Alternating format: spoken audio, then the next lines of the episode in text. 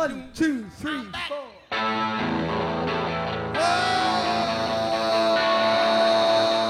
yeah. All right.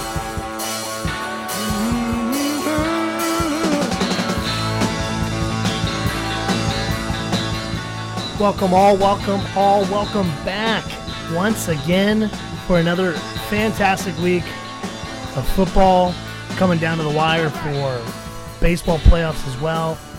Um, just a great time of the year, and uh, it's even better when both our teams win over the weekend. So we're uh, we're pretty happy campers over here at the uh, new edition of this podcast. Dave and I talked about it, wanted to change it up a little bit, changing the podcast. And uh, Dave, are you pretty happy with the n- uh, Never Punt podcast? You pretty you go you go with that?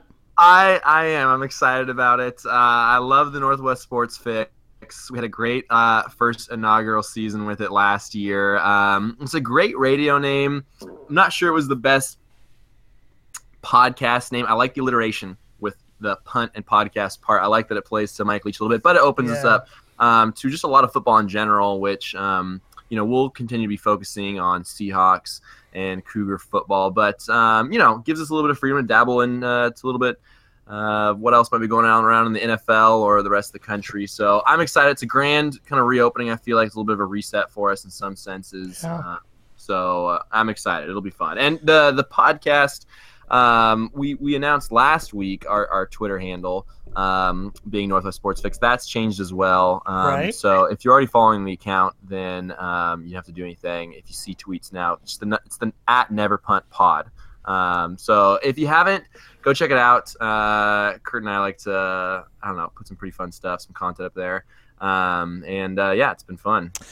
Yeah, I thought uh, making a change a little bit, uh, I think kind of gets to the core of what we are all about here at the Never Pun podcast, and that is about being very different and creative when it comes to our podcast content. so, uh, you know, actually, Dave, you know, it's kind of funny when when uh, we were we were talking about that and and going over that. I ended up looking, just googling like never punt.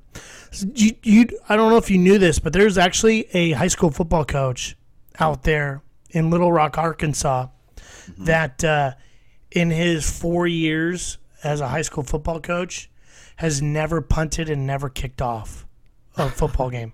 He's always gone for it on fourth down, and he always onside kicks every single time. He's won four straight ch- state championships.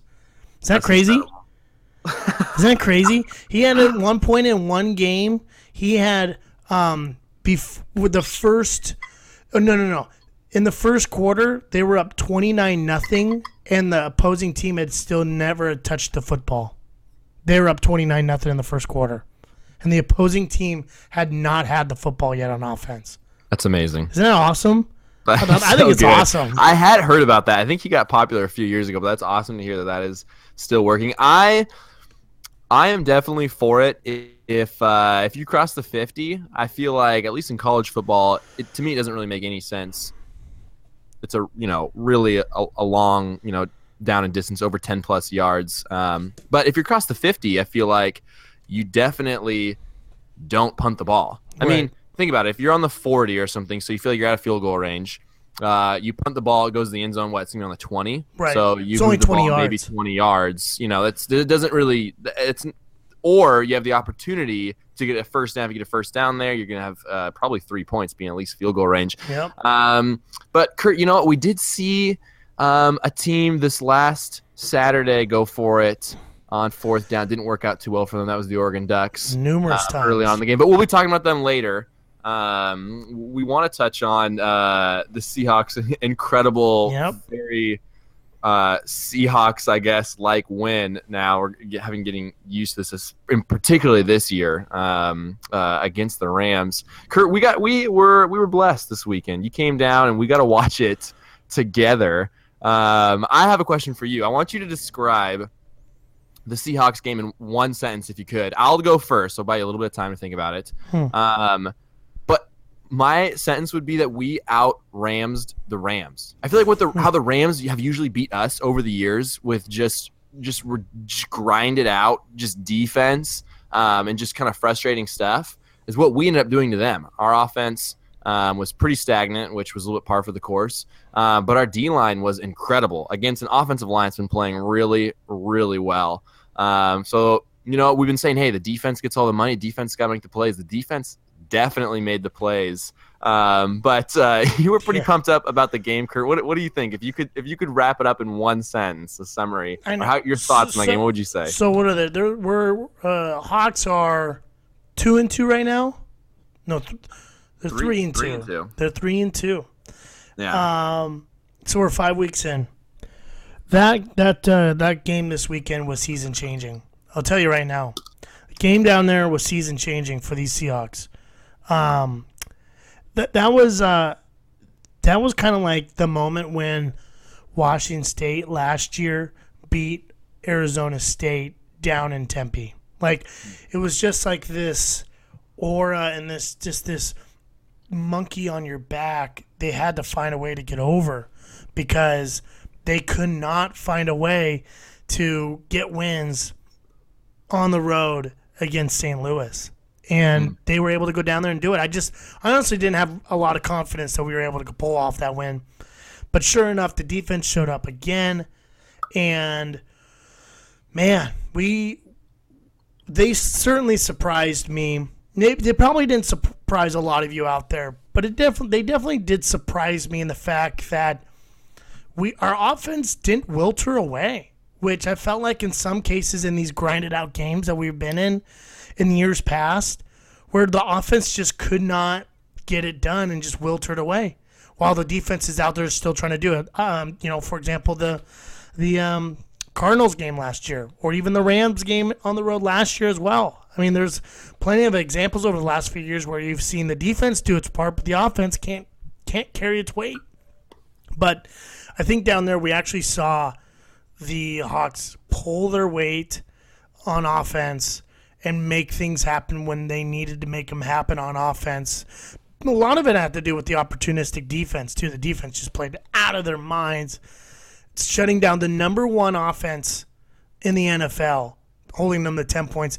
And yet again, for another week of this 2017 campaign, the Seahawks have left an opponent emptiness in the second half. so that just tells you right there. That is just incredible to watch. And I think this is season changing. I I think there's just so much.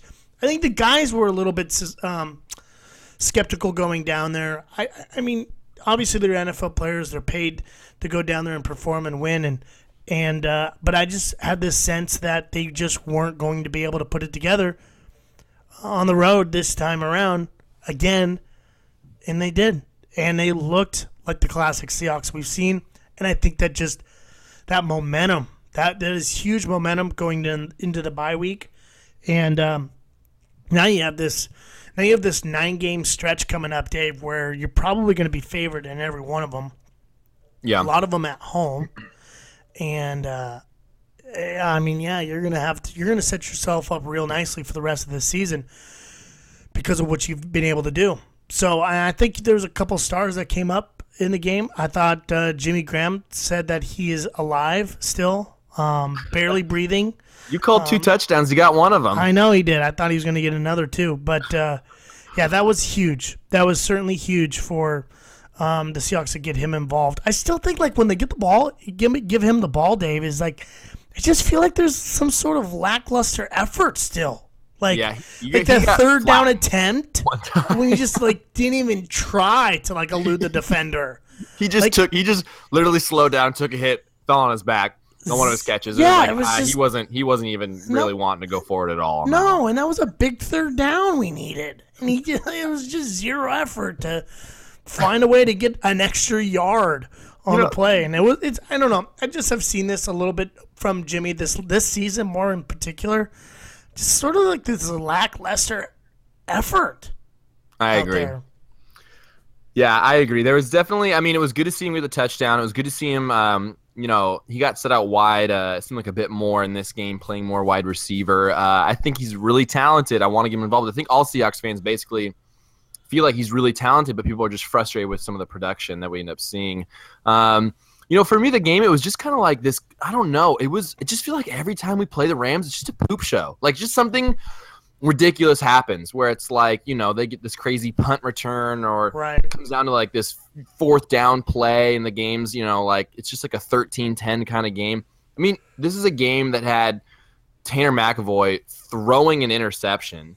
You know, some guy named Tyler Higbee was killing us. I felt like on third down in particular. Goff picked up a big third down with his feet, and then our defense was also making you know just plays all over the Earl Thomas karate chop 2.0.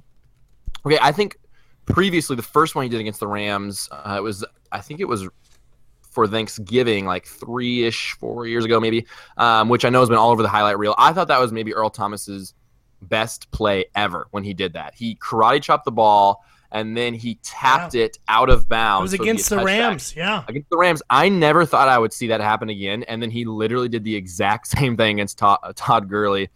That is an unreal play. That is a unreal play. You not only stop uh, a touchdown, but you give the the the offense the ball. Um, so that was that was fun. I feel Yeah. like just throughout the game though, when ridiculous things were happening, um, it was just kind of like, of course, of course that would happen. You know, um, we were clearly pumped up with that Sheldon Richardson uh, pick, that Sheldon Richardson fumble recover, which Oh, really man. the Frank Clark strip sack. That was That was awesome. Unreal. Andrew Whitworth, their left tackle. I don't even believe he'd given up a single pressure all Nope. year long. He'd been playing um, at really seemingly an elite level for a left tackle. Now he's up there in age. I think he's like 35. Came over from the Bengals, but seemed like a great free agent pickup for them. And Frank Clark just stole his lunch. I mean, it was just straight up just beat him instantly, um, caused that fumble. But then it was just a roller coaster. Where I felt like we were I never we were never really out of it. I mean, Blair Walsh was doing his thing. He made all those field goals, good for him. But that last drive, it was like, is this really going to happen?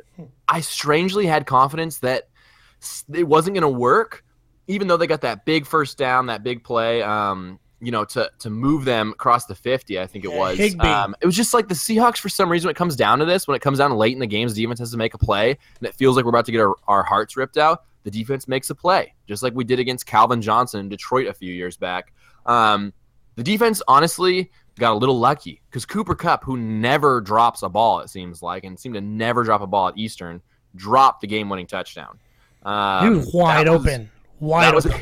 a huge relief. Wide open. Um, Um, but- and then I love how LA fans are also complaining about that last play of the game where they thought PI on uh, Cooper Kupp again in the end zone. yeah, they're never gonna call that, even if it maybe last it, play of the game, no shot.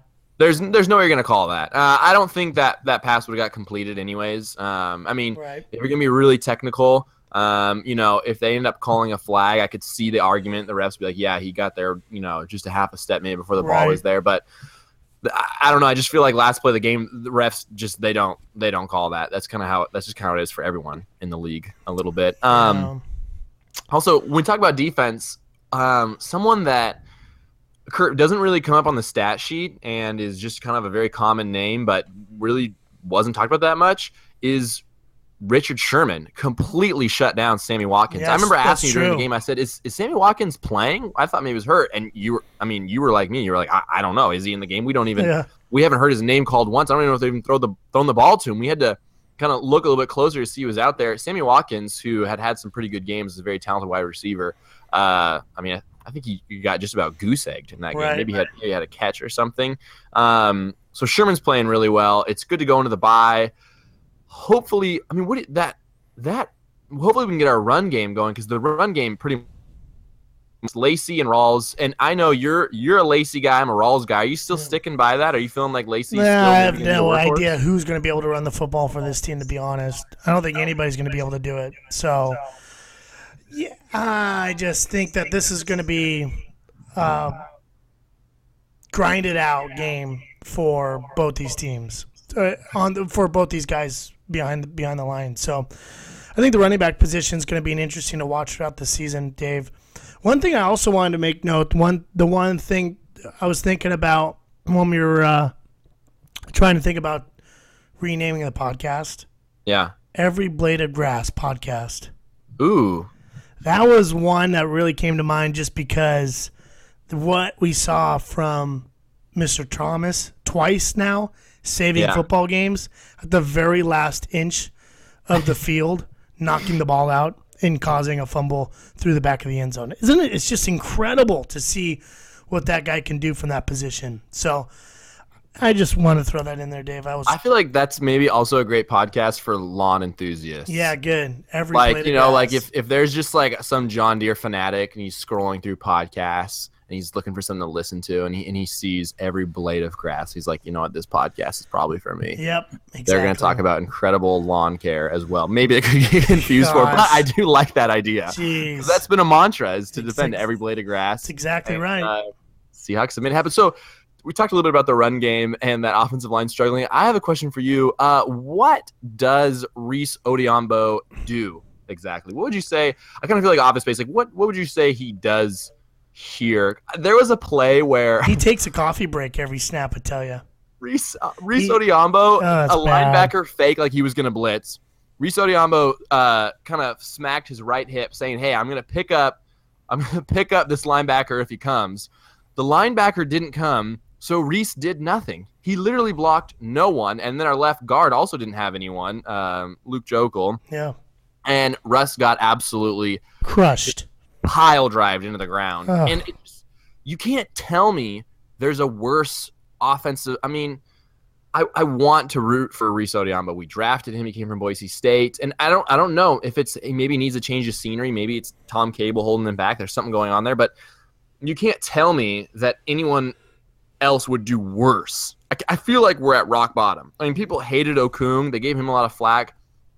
The, you know, we are sorely missing Russell Okung at this Big point. time. Big We time. will take all those false starts Big to have. Russell Okung back. We we brought in Branden Albert, um, uh, who uh, I think it made some Pro Bowls back in the day with the Chiefs. if Yep. I'm not wrong. Yep. Um, and and he came in town. He left. Um, Luke Joeckel is gonna have surgery on a knee over the bye week. He'll be out for a little while. Um, so that's that's not a good sign. Uh, the line doesn't seem to be getting any better, and I just I I, I can't.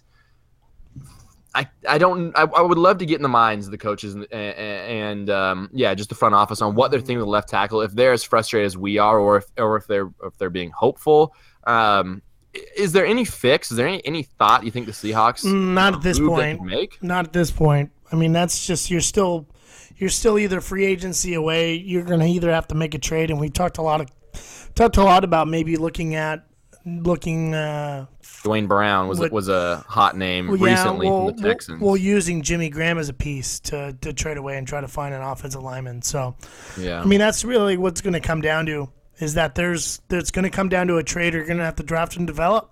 I mean, that, or free agency has deemed this team too expensive in the last few off we seasons. definitely cannot. It does. We, it doesn't feel like we can draft and develop. No, well- it just feels like some franchises really struggle with certain positions, and some are great franchises, and some are bad franchises. I mean, Denver's struggled with their quarterback situation for a while. I mean, it's easy to pick on the Browns, say they pretty much struggle with everything. Their O line actually has had some good, um, some good growth, but it seems like the Seahawks.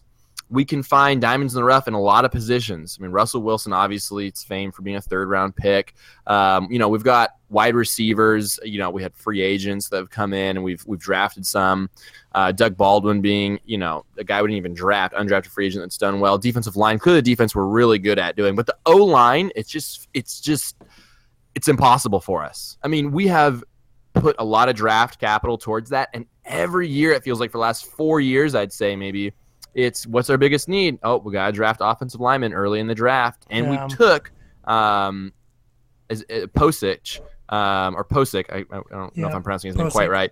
Um, from LSU in the second round, and he seemed like a pretty promising um, guy. And he hasn't. I don't know if he's touched the field once yet. He hasn't. Um, he hasn't. But I guess they're just wanting to develop him a little bit more before they throw him in the fire. That's what they've been saying.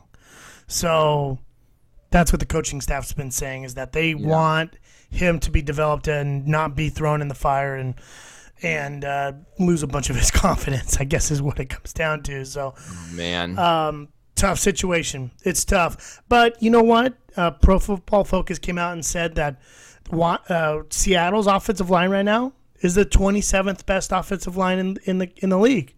I think that's a huge step in the right direction, for us, which is as terrible as it sounds. That's The bar huge. is so low. Oh, it's huge. It's huge for these guys um, to not be the worst in the, in the league right now. Yeah. I, honestly, I didn't think a lot of that last weekend was on the offensive line. I thought there was a lot of a lot of different reads. You know, if you look at the highlights, um, or if you look at the game tape of this last weekend, that Russell missed a ton of reads. Like he just missed some wide open guys, and I just don't think Russell was quite on his game this last Yeah. Sunday, and he just wasn't in the groove. The running game though is a is still a concern, but the running game is still not going to get better if the offensive line doesn't get better. So it's all kind of a circular motion in a way, and and I think this offense. This offense will continue to get better as the season goes on. They've always proven that. They've always shown that. Um, so I think this is still a work in progress. I don't think we're in a, as bad of a situation as last year, to be honest, Dave. I don't think we are. I think we're in a little bit of. I think we're in a little bit of better situation than last year, maybe even two years ago. And uh, this offensive line can build off some, but Riso Odhiambo, he's that's bad. Um, it sounds like Ifedi's really being the is really the only guy that's that we've been able to develop into a somewhat competent offensive lineman, but still Yeah, not. I think that's still even not, a little yeah, to be still honest. not. He has been playing better, but boy, he's still yeah, just still I not like- good. And and Luke Joeckel, you haven't seen a lot of people hail on him. Um, you know, get on his butt about his performance. So I would have to think that what he's been doing is is uh, productive. I guess. I think if you go from the, I mean, I said this in preseason, still stand. by. I feel like if you can get to around the twentieth best offensive line, then this could be a Super Bowl team. Um, I don't know if they're going to make that kind of a leap, but you know what we were talking about earlier, the running game. You know that is so important for the Seahawks team uh, to get going, and uh, there are guys getting open. You know, um, you know, quick relation to the Cougs. You know, we'll see Luke Falk take a lot of sacks, and we look downfield, and some a lot of times wide receivers aren't really getting open.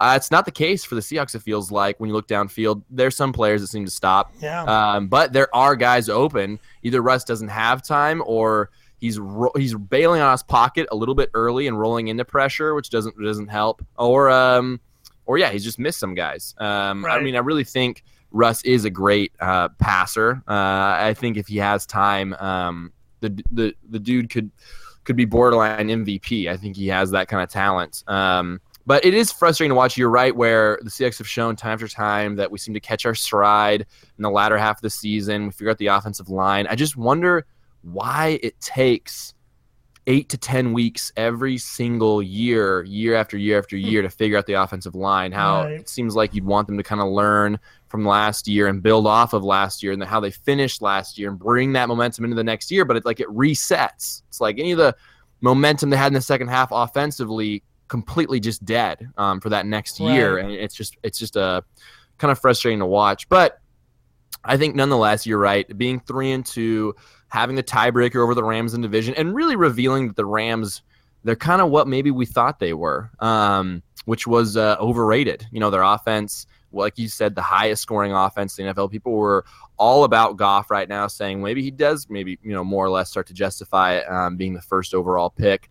He still played well, uh, especially that last drive. He made the plays to win the game. Right. Um, but he's he's not what he has been. I mean, he plays a good defense, um, you know, and even when he played uh, Redskins, which are uh, pretty, you know, not quite as good as us, but a sound defense, struggled more, um, and so I, th- I think we'll see the Rams mellow out a little bit. Um, what do you think? What do you think the Rams will finish record wise? If you were to if you were to give a prediction, I think they're going to actually finish. I think they're going to be okay. I think um, they're obviously going to lose these two, but I think they're going to sweep both the the 49ers and um, um, Cardinals. Cardinals. So they're going to get four. They're going to get four wins right there. I think. Um, I honestly think they're going to be somewhere in the realm of nine and seven, maybe maybe 10, 10 and six. I think ten and six could be. I think they're a good team. I mean, their their their defense is solid. Their defense is not bad, and they well, do their have run some. defense is pretty bad. It is Yeah. bottom bottom tier. Yeah. After playing us, their run defense got boosted because yeah, we're so because bad. we couldn't But, run the uh, ball. But I think, uh, but I think there's still an opportunity for them to to really grow on their three and one start now three and two. But um, yeah, I think I think they could win nine or ten games. I think that offense, Jared Goff is coming around a little bit, and uh, they're still not going to be any. They're not going to be a pushover when they come into Seattle either. And that's still going to be very a, well win that game. I mean, that's still uh, that's still going to be a tough tough ball game. So I'm not going to count them. out. I think they're going to be a much better ball club. They, I think they're just going to be just on the outskirts of making the playoffs.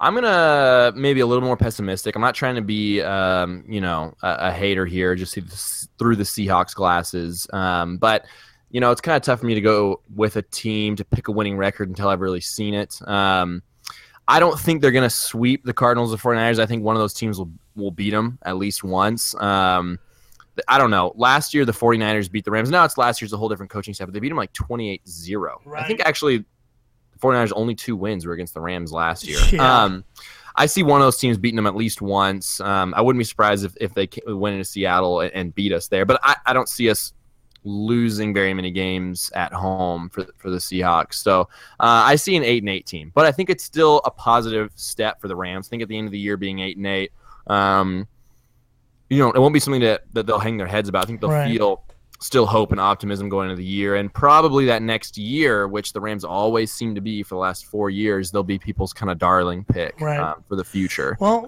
Um, Look- so I think it'll be I think it'll be an eight, eight and eight eight and eight year. I'm just looking at their schedule right now, Dave, and I don't know. I see at least the next few weeks for them look. Uh, they don't look that. It doesn't look that tough. They I mean, have. Uh, The Rams have been and will continue to be a team that can seem to Other beat than- anyone and lose to anyone. So other I than the like even they- Jaguars, the Yeah, I see- Jaguars are playing better. So you do have the Jags next for them. Then you go Cardinals, Giants, Texans, Vikings, Saints, Cardinals. I think you could still win about five, four games in that stretch. And then you got the Eagles tough, Hawks tough, Titans tough. Then you end up with the 49ers again. Winnable game. So I don't know. I think you got about, you know, one, two, three, four, five, five Count more it up. games left, five or six more games left, which would put them right at nine, nine wins. So All right, I'll stick with eight. We'll see if we can remember all the way to the Yeah. end of the year. To We'll see what happens. See how we felt so, about it. anyways, it'll be interesting to see. Now Hawks are on the bye. Good, good. Not a not a great week to have a bye, but it's not a bad week to have a bye. Yeah. Um, you like to have a bye more in the middle of the season, maybe leaving a little bit later. Um, some portion in like the third quarter of the season, you'd like to have that bye when you've gone a pretty long stretch and now get a breather before you crank it up for uh, playoff time. So, but this is not a bad time because the Hawks are a little banged up, and I think it's going to be a good week for them to get uh, get healthy. Get Um, Prosise back. yeah, get Prosise back, get uh, Doug fully healthy, get a lot of those defend uh, like um, Bennett is having a foot issue. Um, who knows about Cliff Avril? yeah, still. it doesn't That's sound like Cliff scary. Avril might not even come back this year. Might not even come back to football in, in general. So Gosh, that's t- t- tough situation for him. So we wish him the best. This is just a pretty good time. I would say it's a good, not a bad time to get a bunch of these guys that are a little banged up right now, get them healthy. So I think the bye's coming at a coming at a pretty good time for our beloved Seahawks. Um, all right, Dave. Let's move on. Uh, Yeah, let's do it. let's move on to the I don't know man i would say the biggest highlight of the weekend we're going to say the best for last year. Oh, for sure. i think the with with washington state going into eugene and oregon this weekend was incredible uh, for them to go on the road for the first time in a tough place to play against i would say a, a decent oregon team. They're- i don't know how, how well they're going to be without their starting quarterback this year. They're probably going to have a tough time these next few weeks, but I would still say they're they're a they're a solid football team in the Pac-12 right now, and uh, the Cougs go in there, go on the road, and put together a pre I would say a pretty dominant performance, um, blowing out the blowing out the Oregon Ducks 33 to 10, and once again for the second time in a row or second time this uh, this last weekend, Dave, that uh, one of our teams here in the Northwest shut down the number one offense in the country. So it is a pretty pretty fun time to be a Washington State Cougar. Um, Kurt, once again, we're also blessed not just to watch the Seahawks game together, but to go to Eugene together. we did. That um, was a ton to, to witness that. My first away game, um, which I was a little bit nervous about um, because I really didn't want to lose, um, particularly in Autzen, which I think we both agree that the most satisfying wins for the Cougs are against the Ducks or the Huskies.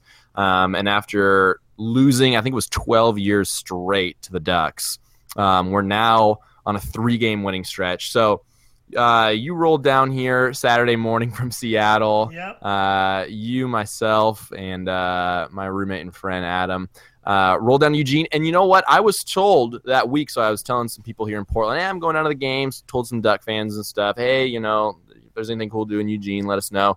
Um, and a lot of them said, you know, oh, you know, hope you have fun. Uh, I think you'll like it, but good luck with uh, good luck with the the Duck fans because they're they're brutal.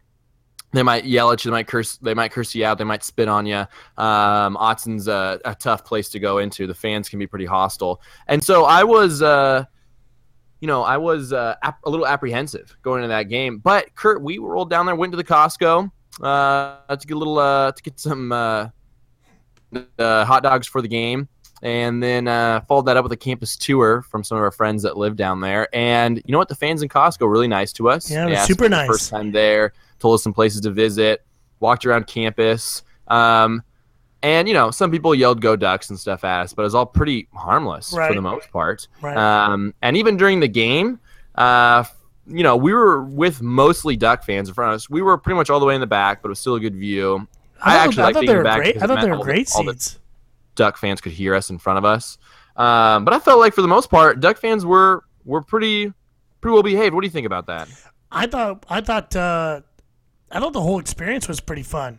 I'll be honest. I thought it was all pretty Yeah. great, and uh, yeah, I didn't I didn't re- really have a bad bad of a time, and it was a I think Autzen's a really cool, interesting spot. Um, the stadium is interesting. You know, it was it was pretty interesting for how intimate and small that felt, but how loud that sucker got. So Yeah. that was a that was a really cool experience for sure, and I think this is going to be a great, you know, great building piece for Washington State football moving forward. So. Um, all in all, it was a fantastic day. It was a beautiful day for football too. Couldn't have got, couldn't have been couldn't have been any better. Um, I think that was just just a great day, and uh, watching our, our our Washington State Cougars go in there and uh, take take down those Ducks in a pretty dominant fashion. I would have to say, man, how fun! How fun was that first play? Uh, first play from scrimmage. Yeah, that you had some fans actually draw back at you after that first uh, first happy. touchdown we scored. What what did uh, that fan say back to you? That She said I was fan? worse than Husky fans, which is I felt like that was pretty hard to do, to be honest. So I mean, yeah, she I was I was elated after we scored that first Yeah. touchdown. I mean, who wouldn't have been? So uh, that was that was that was a lot of fun. Um, you know, I think week in week out we're just, at least I am, pretty blown away by how our defense looks and Yeah. how well they're playing with the guys they have. And I'm tired. I'm tired of all these guys out there talking about how we are going up against teams that are so depleted because of injuries. Get out of here with that garbage talk. You know who we have playing on defense? We had our third string um, linebacker. third string linebackers in there. In our defensive, we had we were still missing uh, Aguayo. I'm pretty sure a, a right, defensive yeah. lineman. Like we're missing some key pieces, and guess what? We don't have four star guys coming up the ranks to fill in. Nope. We have walk-ons, two stars, and possibly three star guys walking walking in there and trying to step up and play. So don't give me that garbage. It's just because you're being outcoached and outplayed. And uh, yeah, that's it's it's just truly a lot of fun to watch this defense play and man, it's almost like it gives you a sense of peace, doesn't it? I mean, having a great defense like that that could go along with, and of course, it's the year, Dave, where we have this out of this mind defense for Mike Leach, and the offense is still yet to really click. Right.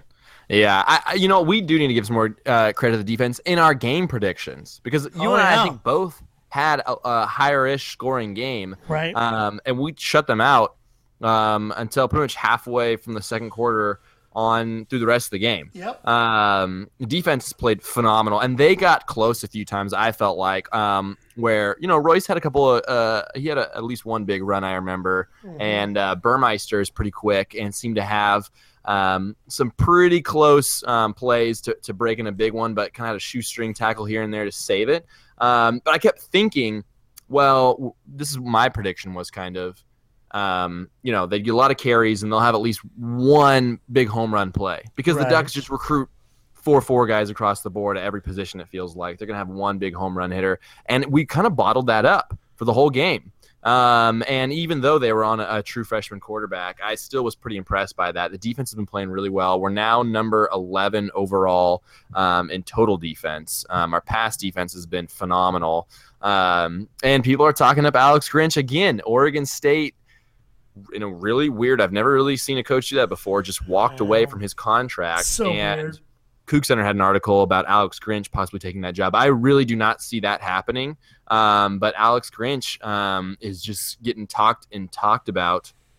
I really wish people would talk more about how the Husky defensive coordinators are going to get hired away somewhere else. That would ease my my uh, my stress a little bit with Alex Grinch. But it seems like he's he's becoming a really hot hot candidate there. Um, well, what did you see from the offense? You felt like it wasn't quite clicking. Was there something? What do you feel like the Cougs need to do to be firing all I just, cylinders? I just don't know. I just can't quite put my finger on it. I don't know if if it's if it's on Luke or if it's on the receivers.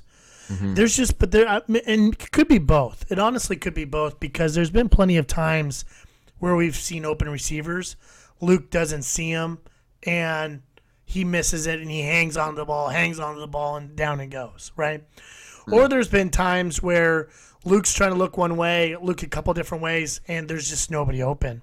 yeah. So I just think there's just a mix of, and there's also was a couple points in the game, Dave, where the receivers and Luke weren't on the same page. Like Luke thought they were going to stop in his zone, and they kept running, and he threw it behind him, or um, he underthrew a couple times.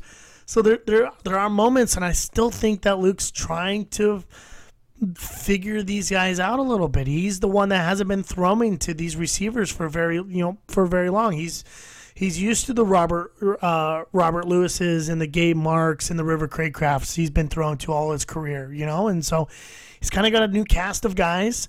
Um, and and I still think he's trying to find his way through that. Um, but you know what? He obviously Luke's going to be Luke, and he's going to find ways to to get the ball downfield. And he threw some beautiful balls this weekend. And man, that that ball thrown right after the interception to um, I, I believe it was uh, Johnson Mack into the end zone on the post route over the middle was fantastic.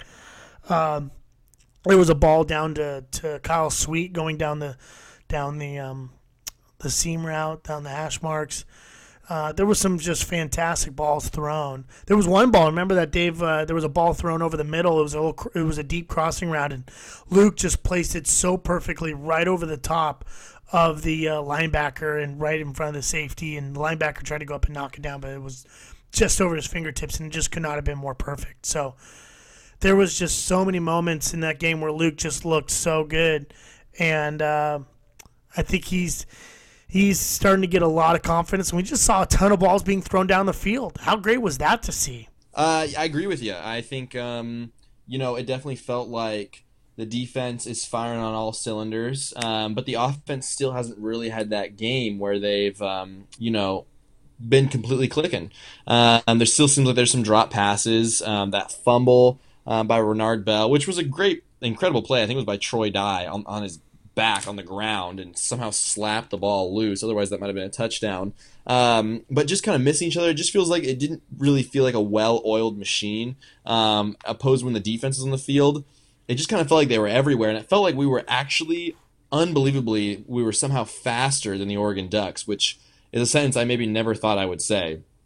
Um, because Oregon, I just have nightmares of Oregon's quarterbacks running so fast that l- our corners couldn't couldn't keep up with them, um, and just wide receivers burning us, and Kenjon Barner burning us, De'Anthony Thomas burning us, and LaMichael James, LeGarrette Blount, whoever it is, and to be faster and be shutting down um, their skill positions That felt really good. And the other surprising thing, Kurt, that I was surprised by, I think you were surprised to learn.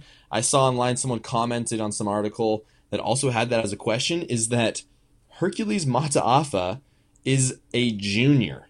For some reason, is I thought he was a senior. That is so awesome. That is so good because he is that kind of he's kind of a tweener a little bit for the NFL. You know, he gets uh, a lot of flack for his size being 250-ish pounds. Um, you know, what's he going to be in the NFL? So you know he's probably going to stick around um, at at WSU for his senior year, um, and he's just a monster. His first step is so good, and he just he always seems to have one play in a game where he just flattens the quarterback or the running back. I'm not sure who it's you know whoever it's going to be, but at some point in the game, Hercules doesn't get touched on a block and flattens someone, and so there's a lot of there's a little bit of, of talk. Um, I think early on the season, Yeah. you know that uh, WSU is not going to be that good next year. Um, that we're going to no once we lose Falk, the offense is really going to struggle. Um, I like Hilinski, and we have Mataafa on defense. Now it's just one man, but he is a wrecking ball. Right. And so I, I feel pretty excited for the future um, of, of Cougar football, uh, and especially with Jahad Woods and Hunter Dale. Uh, kudos to him. Right. Uh, he had a game high, I think like 10 tackles. Um, and Jahad Woods is playing really, really well. That's got to be the most one of the most valuable players on our defense in the sense of what he was replacing. I mean, you you and I both, or you in particular, a big Peyton Pelluer fan. Oh, yeah. what he brought as a redshirt senior middle linebacker, just the leadership, and he's a great player. And to lose that, that was a big blow. Um, and Jahad Woods had that good game against USC. He had some misses at times, but you were hopeful. Could this be it? Was it was it just flash in a pan? And he played really well against Oregon. Right. Um, it was there. I'm not sure there's a better feeling. Real, I mean, I, I shouldn't say it. Maybe embellish that too much. It was just an incredible feeling to sing the Cougar Fight song in Autzen Yeah, it's such a and good kind of just feel like you own the stadium. That's so like awesome. I was just yelling as loud as I could, hands raised in the air victoriously. I just felt like we owned the place. Like it was just Or- Cougs were the ones cheering or- seemingly the whole time, especially the second half. Um, that felt incredible. I Well- wish there was even more Cougs there to get to feel that because Autzen, it does have a great game day atmosphere. I could I could see how incredibly hard that place would be to play when they were a top five team. It feels like the the crowd's right on the field. It gets really loud. They also, though, Kurt, they do some bogus. I think a little bit some Yeah. bogus thing with their music and with their lights. Oh yeah, you didn't like- like, you didn't like that at all. I didn't like. I mean, on third down they get hyped. You didn't like but that. I felt like they play that joke. You did not song, like that at all. They play that so loud though. They're Which one? Music is which as loud as which the music? The Joker and the Thief for third down. Oh, you yeah. know, they do that. You hear the bass coming. Right. Um, that's what the song is called, Joker and the Thief, um, by something Wolf. I wish I could remember their name. Um, but they play that every third down. They get everyone pumped, and the fans are loud. But the music, I felt like was as loud as the fans were. I almost felt like they were doubling the noise with that. And then on third down, they would play like strobe lights flashing, like on the score on the, Right. kind of the advertisements on the side, which would mess with you as a quarterback. I feel like before you take you know trying to take pre snap, um, you know you're reading and then you get you get a strobe light uh, kind of thrown at you. It didn't matter. Okay, it didn't matter, but it was just such a good feeling to just watch Duck fans subdued, to watch the Cougs be faster, um, and then to sing um, the fight song, and then to and then to have a "Go Cougs" chant. Um, That was the best way part. out of the stadium. That was the best part. I felt like Yeah. walking out of there with the Go Cougs. Felt like it was rumbling throughout the entire stadium. yeah, That was awesome. And then walking down on the road and still hearing it up in the stadium. that was awesome. So that was that was an incredible time. Hey, you know what? One week put in the books. You got another one coming up though, Dave. And this one is still not not an easy one on the road. I, st- uh, anybody can get you in the Pac-12. I feel like, and we got the one. We've already played the one team that's pretty much a desolate bottom feeder, and that's Oregon State. But now everybody else, I think, in the rest of the Pac-12, we're going to face Dave. They could come up and bite you at any moment, especially on the road and on a short week. This is going to be a tough one with the Cal Bears this weekend, Friday night, 7:30 kickoff. I, I mean, yeah, we're favored by 13 and a half.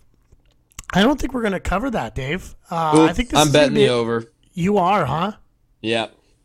You're you're going over. Holy cow! I'll bet the I'm just a that one. pessimistic guy, then I guess, man. Jeez, I, we, jeez, I, I thought, man, this is this is gonna be. I don't know why I always think every week we're going into it. Man, this is gonna be a tough one this week, man. This is gonna be real tough. Sure enough, we've been able to pull it out, but uh, I just feel like every time, bro, that we just go into to, to these games and I'm just nervous as all get out. I think they're actually better than what they actually are, and you know, I guess this offense is pretty bad though for Cal. They're struggling. They just got absolutely demolished by UW. And uh, I'm really kind of curious to see how our offense bounces back against their defense this year. So, and obviously those couple wins that they've had earlier this season over a couple different teams, Ole Miss, um, NC, you know, North- Carolina, both those teams have been brutal this year. So I guess those wins aren't really that good. the the Bears have lost um, three in a row uh, to Pac-12 opponents, and just overall three in a row. But they lost to USC by ten, and that was kind of when we were thinking, oh, maybe maybe Cal is uh, you know a lot better than we thought because they were I think three and zero at that point and lost to USC. USC is just not as good as we had originally thought. They got blown out by Oregon um, when they still had their starting quarterback, um, and or actually in that game they lost their quarterback, I should say. They lost Um, both their quarterbacks still. yeah, that was brutal for them. And then um, number six, Washington beat them 38 7, and Washington's a very physical uh, team. But number eight, Washington State is also, Curtis, a very physical team. We're going to come in there. It is a short week, it's on the road, which you're always fearful of. Pac 12. I do feel like someone's going to bite us. I'm, I'm, I don't. I don't really feel confident that we're going to make it all the way to Apple Cup undefeated. Um, That would but be absolutely incredible. I don't think Cal is very good. Okay, their quarterback um, Bowers has nine passing touchdowns and eight interceptions. Our quarterback has 19 passing touchdowns and two interceptions.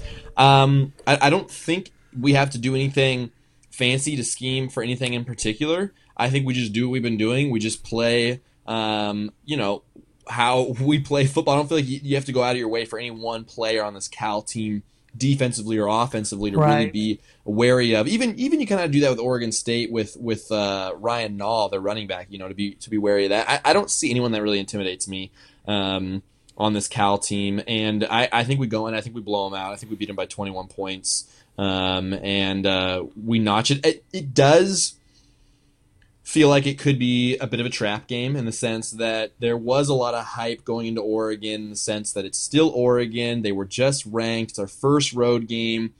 Kind of focused on that. Now we have a short week on the road again to a team that we think we should roll, right? That's that to me is kind of a trap game. It's the week after a big game on a team that you sh- you should beat.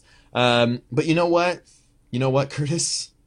It's Yeah. WSU's year. All right, this is Oh, this is our year. Okay, we have paid our dues for a long, long time, and we have definitely paid the piper when it came to Cal missing that field goal a few years ago when we Yeah. were at that game. And now it's our year, and we're not going to get tripped up by a terrible Cal team on the road on a short week. We're just going to play Cougar football. We're going to shut down their passing attacks. Our defense is awesome. And their their defense is not very good at all. Right. Um, and uh, I, I see Luke Falk having a pretty easy game here. Um, we'll get the W, walk in, walk out, um, and so I'm I'm I'm thinking. Well, I'll give you a chance to talk a little bit um, because I want to hear your score prediction um, because you're feeling a little bit more nervous um, uh, about things being a short week. It sounds Oh, like. yeah. Do you have thoughts on what might you know it might end end up being? Well, for one thing, Dave, I also agree that this is our year because you know what I did today? I just bought two airline tickets to San Jose for December thirty first for December first. So, if you don't know, that's actually the Pac-12 championship game on December first, and I just bought two airline tickets today. So, Well, you know what? It's gonna be either us or UW that goes. yeah, and gonna we have been pretty pessimistic about the Apple Cup. I know, and so it's gonna be bad. we but lose I the Apple to- Cup, you'll had to sell those tickets to someone else in Seattle. So I know. Well, yeah, but it is on that you new. can't sell those tickets. I know. Well, it on Southwest Airlines now, and I Oh, guess you can keep keep 'em. the yeah, just keep Southwest keep bucks. yeah, get the uh, keep the bucks. So Let's um, get Southwest to sponsor this podcast. yeah, that was exactly. a good them. Good, good. So, um, but anyways, yeah, I I, uh, I did that, and I also think this year could be the year of Washington State. Last year was the year of UW. So, um, you know, I think this year is going to be still a tough, tough, tough go for the rest of this for the rest of this season. You're going to really start getting into the meat of this conference schedule pretty soon here, Dave.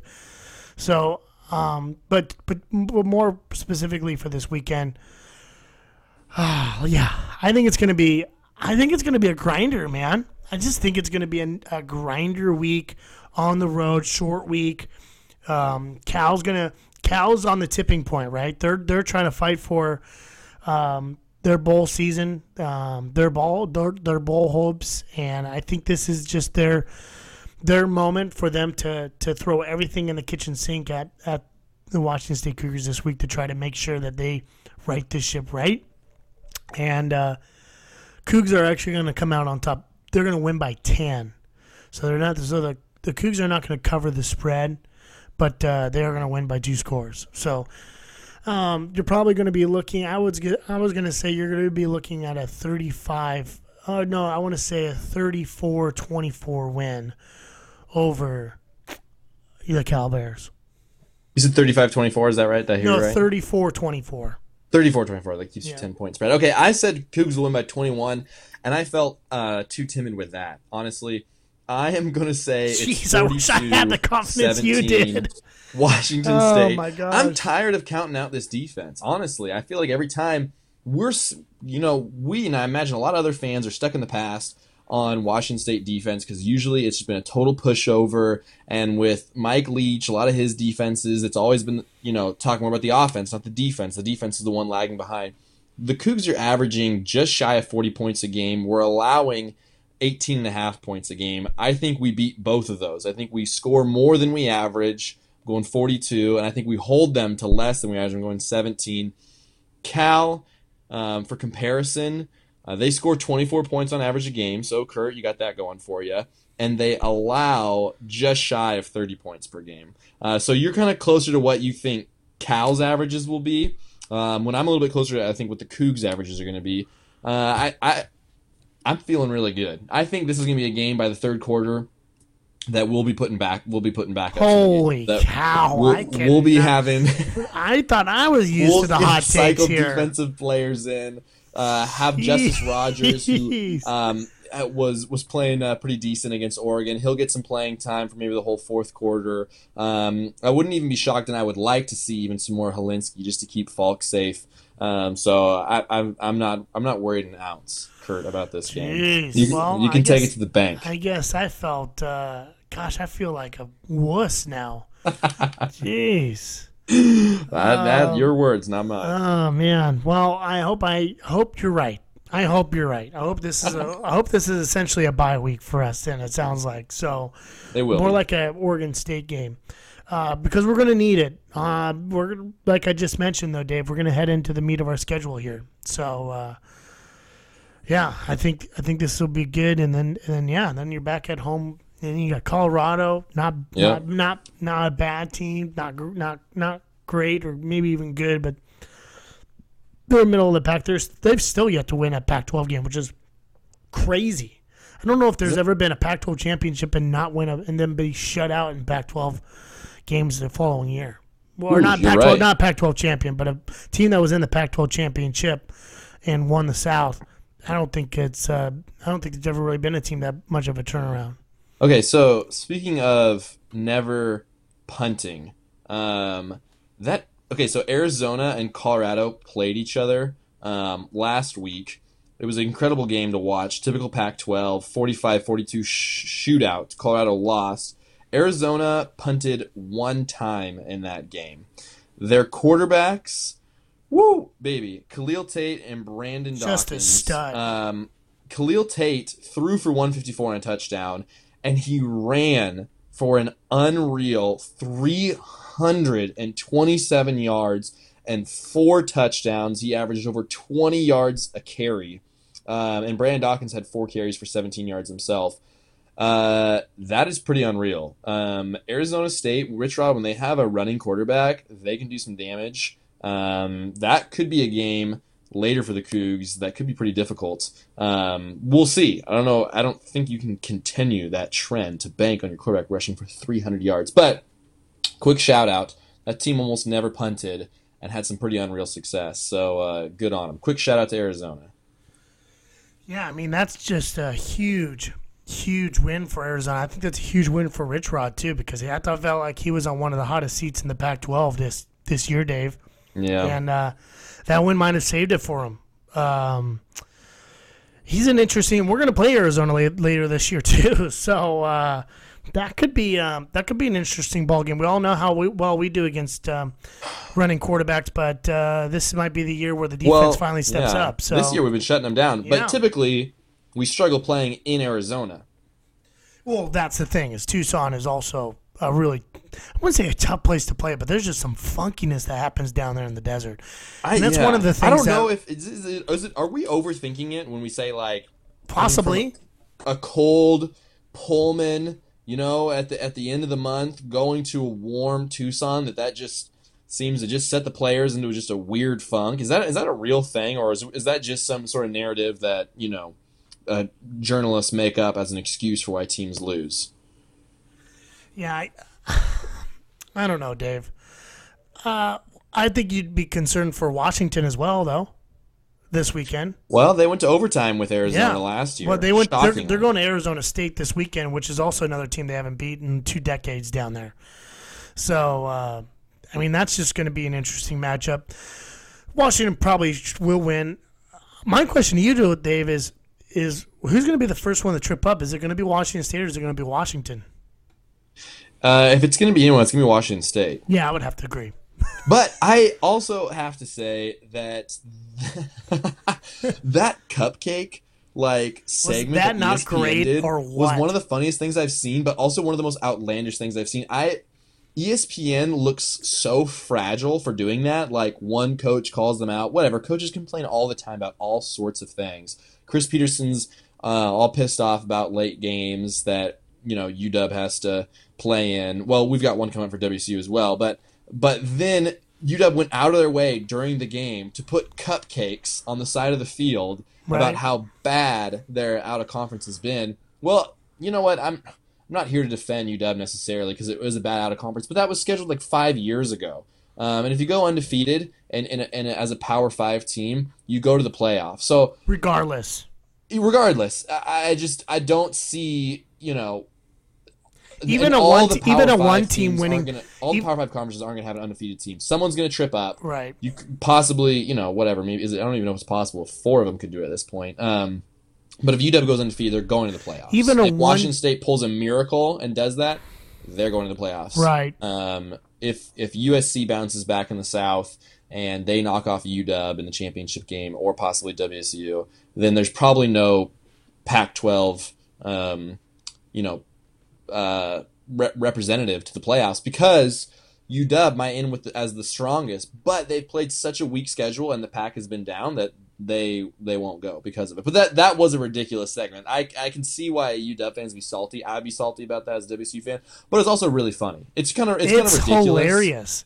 Absolutely, Yeah. it was absolutely hilarious. I I just love how ESPN went to that level too. They Like, really ju- did not like that. no, I don't they- understand why. Which they is funny so because upset, they though. didn't even call ESPN out. They just made a statement about the late games in general and about the late times. It was had nothing to do with ESPN, and ESPN took that extremely personal. And Kirk Herbstreit did too. Yeah, which is unfortunate because he's one of my favorite guys on that network, and uh, he looked pretty dumb by saying what he said. Like It's like, yeah, That's why, pretty why dumb. even, why even like give your time of day to do that? Because you kind of stoop to the lower, the, the level of the complainers, and even below that by by doing it. It was just, it was just, I had never seen anything like that during the game to to actually be like, hey, you know what we're gonna do for the UW game?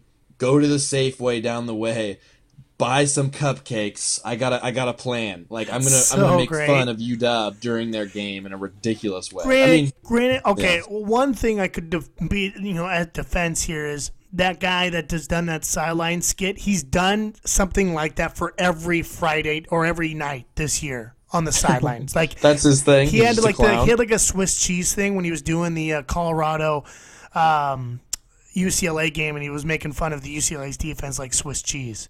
Like it was, he was he was clowning on them. So, granted, yeah, I won't. Uh, uh, you know, it's funny. I thought it was hilarious, and a lot of Husky fans took it pretty personal. But it's something he's kind of done in the past. But I, I guess watching that whole entire broadcast, ESPN was all over UW and Chris Petersen, and they were clowning on him the entire time. So Yeah. It, it was it was interesting. Interesting weekend, I guess, in the Northwest in that sense. I mean, the Yeah. teams are still undefeated. One team gets made fun of, um, and WSU getting some respect, getting bumped ahead of Auburn. number eight, eight, number eight. That's pretty crazy. Some people even rank WSU higher than UW. I would not do that, um, but that was on some people's ballots. Um, Kurt, you know I'm feeling good about this weekend. You're also feeling decently good. 10, uh, 10 point prediction. Um, but I think uh, I think it's time to wrap this bad boy Yep, up. it certainly Uh, is. Um, Never Punt Podcast. That sounds pretty good, doesn't it, Dave? I like it. I'm a fan. Hey, that's. I feel like maybe we should end the show with that. And as always, never punt. Never punt. That's right. Always go out swinging, baby. Hey, um, don't forget to subscribe on iTunes and follow us on uh, Twitter as well. Dave, we'll talk next week about uh, maybe a blowout Cougs win and uh, and uh, pre- prepping up for the Seahawks. They're going to be on the on the bye week this week, so we're going to be talking a lot of Cougs next week on that victory at Cal, huh? Yeah. Hey, you got it. You I know love it. All right. Well, everybody have a great night. We'll talk to you next week.